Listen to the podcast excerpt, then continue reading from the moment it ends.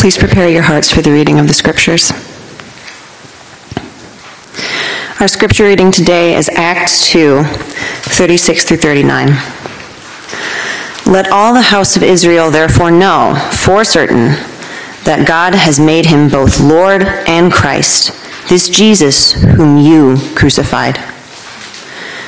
Now when they heard this, they were cut to the heart and said to Peter and the rest of the apostles, Brothers, what shall we do? And Peter said to them, Repent and be baptized, every one of you, in the name of Jesus Christ for the forgiveness of your sins. And you will receive the gift of the Holy Spirit. For the promise is for you and for your children and for all who are far off, everyone whom the Lord our God calls to himself. This is the word of the Lord. Good morning, Panador. And Merry Christmas to you all. I'm glad to be here with you on this strangely warm December morning. Our fair city actually seems to be giving a gentle welcome, providing a gentle landing for myself and my family. We spent nine days in Puerto Vallarta, Mexico, uh, over the Christmas holiday, so in your face for that. Um, and we got back on Thursday night uh, and have discovered that Chicago is rather gentle to us all now in the temperature department as we transition back into winter. Uh, my entire family was in Puerto Vallarta. Um, myself, my wife, my kids, my parents, my siblings siblings, their spouses, their kids. We had quite a crew, and we rented a Mexican villa. How do you say that? Villa? Villa? Um, in Old Town Vallarta, a three story villa built into the hillside overlooking Old Town Vallarta. And it was a spectacular structure. It had a center garden atrium that wound its way all the way from the bottom floor into the sky. And so there never really really seemed to be a moment when you were inside, when you were in the structure. It was sort of a testimony to year round warmth, indoor, outdoor living. You could make your way all the way from the ground floor to the rooftop, hop into the rooftop pool, look out over the unobstructed views of Banderas Bay. All of this is just completely to rub your noses in how glorious my holiday time away was. There was so much beauty, so much warmth warmth, and it wasn't just from the setting.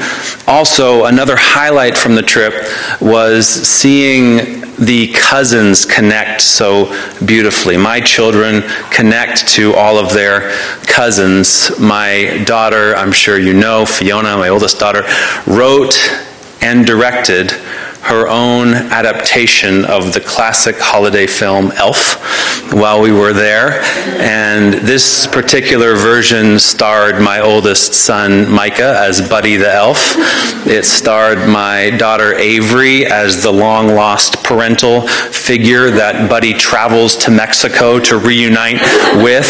It starred my little niece as the love interest, and she also played in the infamous shower scene, if you're familiar with the movie Elf, all of it included. My brother in law was the department store manager, and all of the little cousins were all of the children so eager to interact with and meet with Santa, fake Santa, of course, played by yours truly, complete with shots of whiskey at all. And this film was completely edited and ready to go by Christmas Day, and so we were able to watch the finished version of Elf with all of our cousins and family starring in it, directed and produced by our own Fiona Bergen on Christmas Day, a glorious time of cousin delight. And the cousin delight was typified by that. My uh, youngest son, Bodie, got to know his cousin Owen, my brother's youngest, quite well, my brother's son, quite well. Um, and they became quite close over the course of the trip, such that when we left, my brother texted me that Owen said immediately, and I quote, I miss Bodie already. We talked about butts. so, lots of glorious cousin time together. So it was a special time, a trip that my kids will never forget. I'm, I am quite sure. But what I will most remember about the trip uh, actually has nothing to do with the beauty and the warmth of the setting, has nothing to do with the beautiful connections that took place between the cousins. What I'm going to remember most is the conversations that I got to have with my siblings, my brother and my sister it's actually remarkable the kind of conversations that we were able to have. It's a testimony to the way that God works. I wasn't anticipating these conversations, um, though I was somewhat hopeful that something like this might happen. Some of you know I've been taking a deep dive over the past year or so into some of the life events in my story that have most shaped me. And it just so happens that my brother and my sister have been doing that on about the same schedule. And that is something of a miracle uh, because we are different ages. Uh, and we have never been that close, though we've always been friendly and have enjoyed one another's company. We all became Christians either in our late teens or in adulthood and since then have worked out our story in Christ in very different ways in different cities without a lot of overlap. We all came to Christ despite not really looking for faith. Our lives were interrupted in various ways, in very different ways, actually, in very different circumstances. And the stories of our life in Christ have played out with very different timelines. And so for us to come together now and all be in a place where we were willing and ready to engage on some of the most difficult wounds and hard things in our lives is a testimony to God's timing, to his patience, to his forbearance with us. We talked till 2 or 3 a.m. in the morning on several nights, um, connecting over really hard things, actually, things that we've never talked about before, sharing things with each other that we've never shared before. It was vulnerable, it was tender, at times it was really difficult, and it was profoundly healing. And all of this happening in the middle of a place in the world where people from our country might most often go to escape.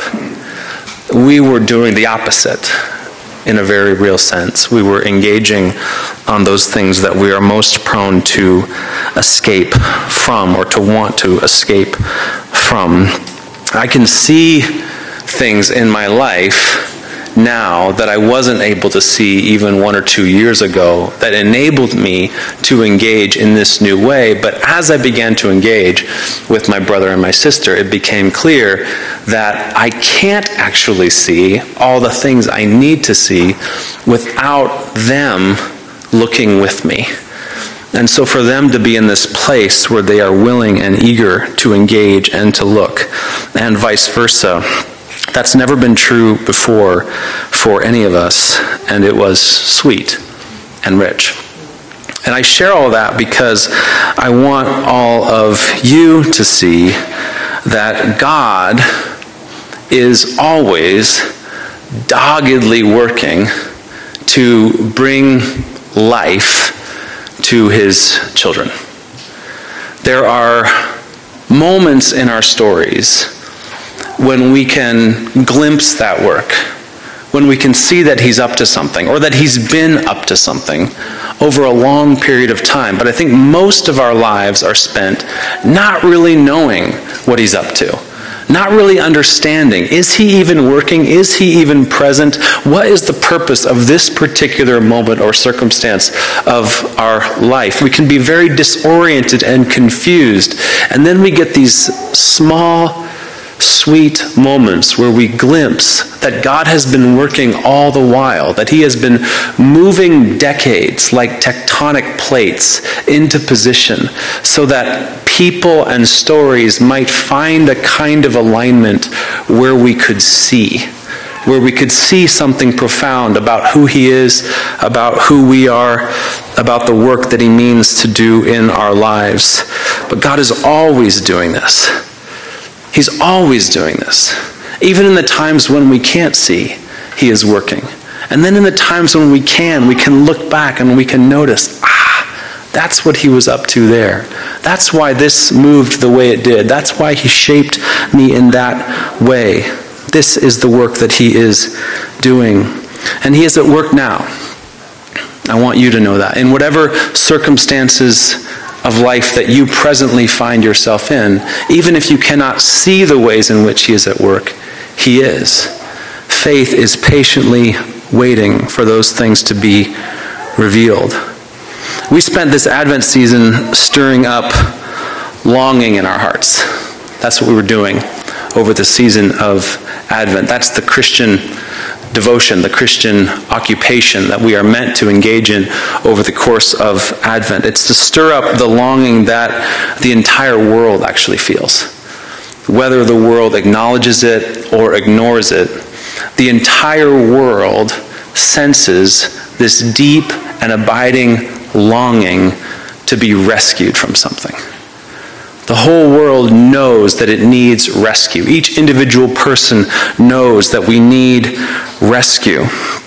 It's this longing that makes people fly to places like Vallarta for escape in order to turn down the noise of the longing, but it still haunts our dreams and hovers over our stories no matter how much we try to anesthetize ourselves or turn down the volume. The whole world knows that it needs to be saved. We long to be rescued, to be set free.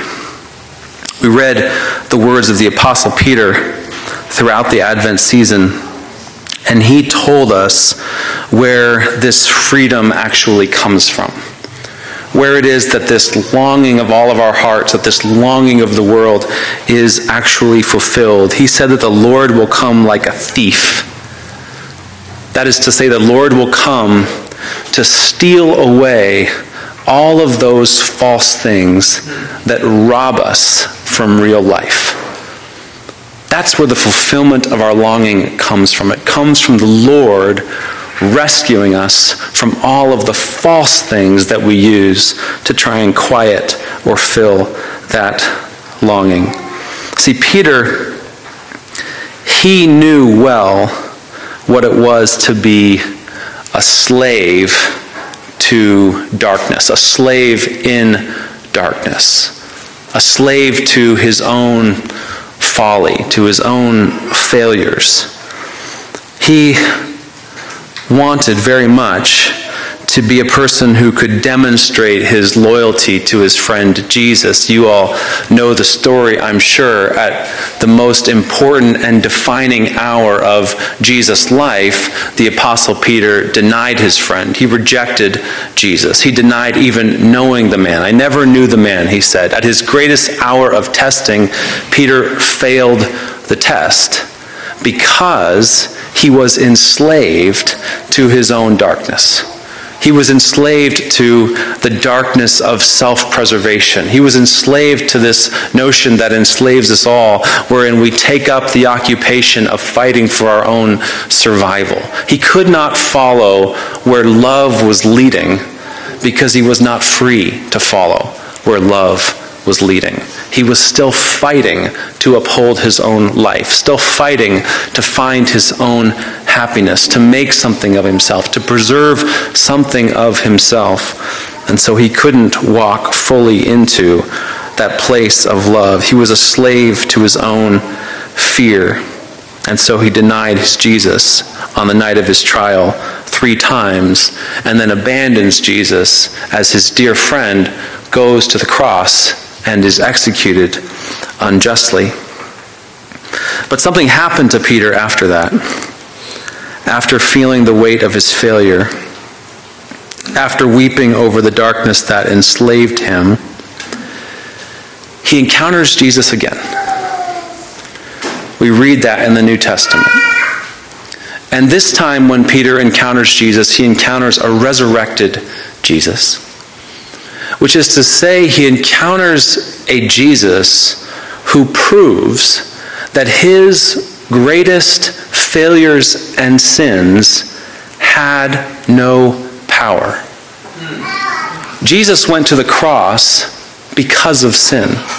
He went to the cross on account of sin. He went to the cross for sin. Sin like that of Peter. Actually, the sin of us all.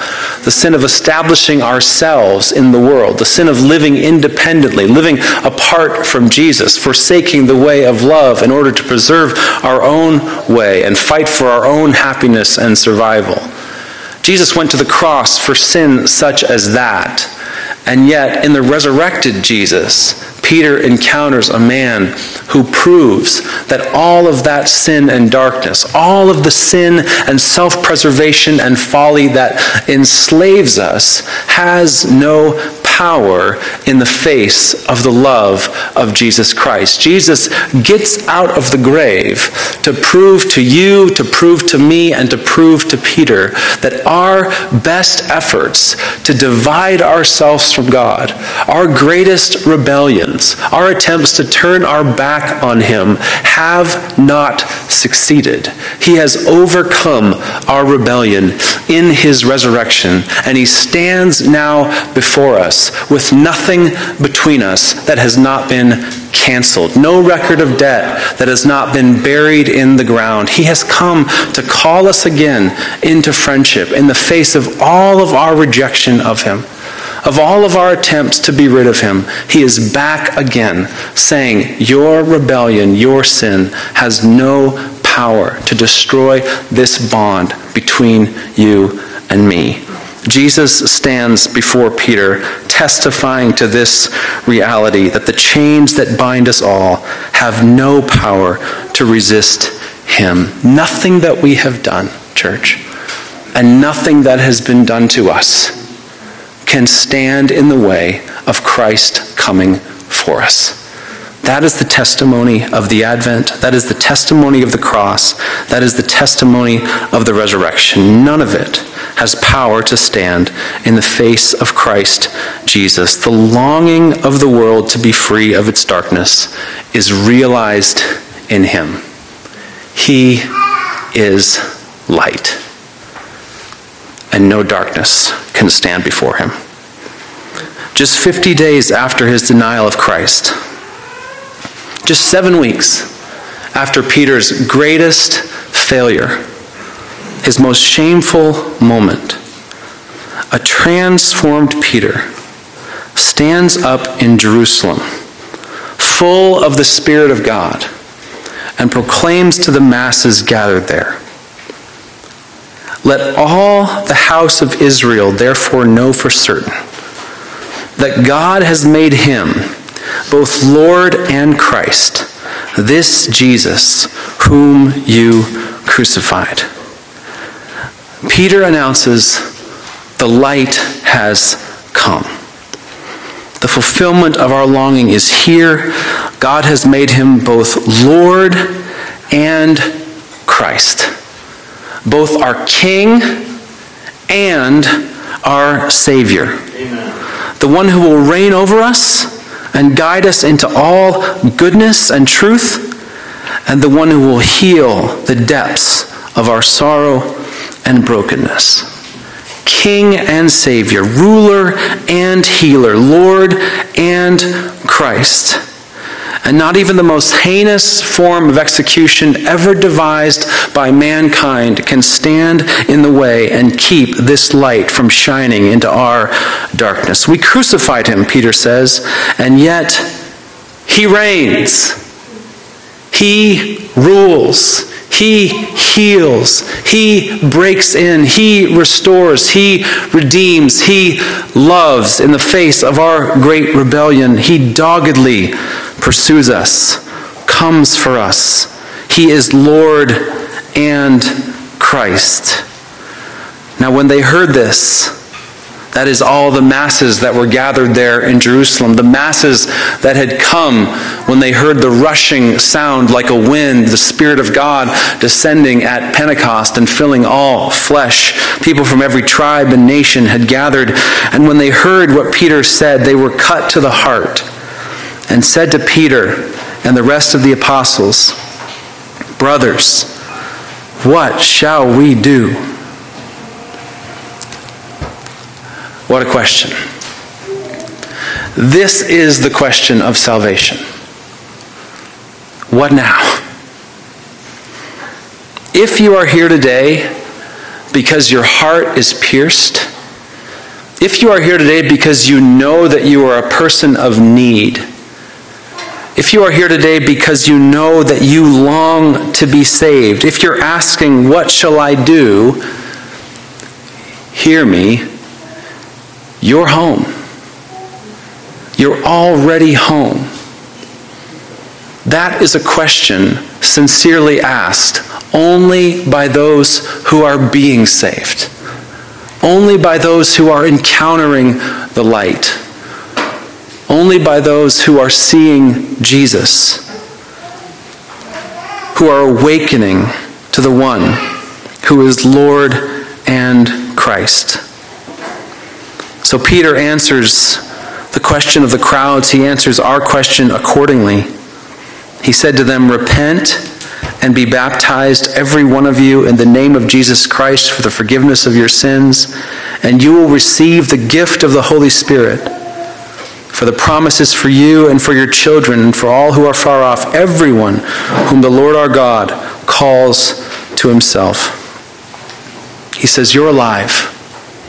You've been saved. So be baptized. Receive the sacrament of Christ's lordship. Receive the healing of his forgiveness. Be filled with his spirit. Let all that you are now be swept up in him. When you feel the piercing of Christ's presence in your life, when you see that your sin and folly has not kept his love at bay, then let down every defense and be caught up in him in all fullness. This is what he came into the world to do to save us from ourselves completely, to catch us up into him completely. And not only us, but our children, our entire families, every person who is lost in darkness. It does not matter whether you have claimed to be a Christian before or not. All that matters is light breaking into darkness. This is the work of God to save us from the snares of hurt and sin, to set us free to be the people we were made to be. His people. That's who we were made to be. We were never made to belong to ourselves. We were never made to find our own way.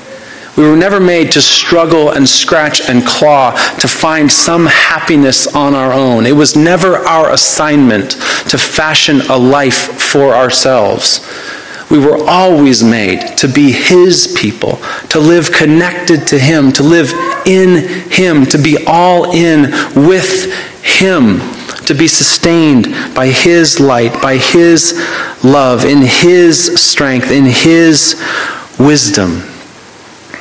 C.S. Lewis, in his great book, Mere Christianity, writes What Satan put into the heads of our remote ancestors was the idea that they could be like gods. Lewis says, From the beginning, people believed the lie that they could be like gods. That is to say, that they could orient their own lives around their own desires, find their own way, take care of themselves, know what is best for themselves, lead themselves. This is the great trap of evil. Lewis says it's the great idea that Satan put into our minds that they could be like gods, could set up on their own as if they had created themselves, be their own masters invent some sort of happiness for themselves outside of God, apart from God. And out of that hopeless attempt has come the long, terrible story of man trying to find something other than God which will make him happy. There is no escape from our deepest longing. There is no place we can go no warm sand that we can bury our head into, no ocean breeze that will come and sweep away this deep and abiding longing to be connected to God, the deepest longing of our hearts. We were made for God. And He is patiently, graciously interrupting us in every moment. He is flooding our darkness with light with Jesus Christ, our Lord, our Christ. Let's pray. Father, thank you that you've not left us in our independent striving and folly, but that you interrupt our stories, you interrupt our lives. I thank you for the way that you are doing that in every story in this room. I pray for your spirit to grant long suffering to those who would lose heart, to those who are fighting to see or understand why they are where they are. Lord, would you kindly give some glimpse of your work in our lives? Would you hold us in that place? as you carry out your purposes. And would you lead us to the place where we can see your glorious light? Lord, save us from ourselves. Save us from the darkness that binds us. Rescue us together as a church family, I pray, for the sake of your name in this city and beyond. We ask it in your name. Amen.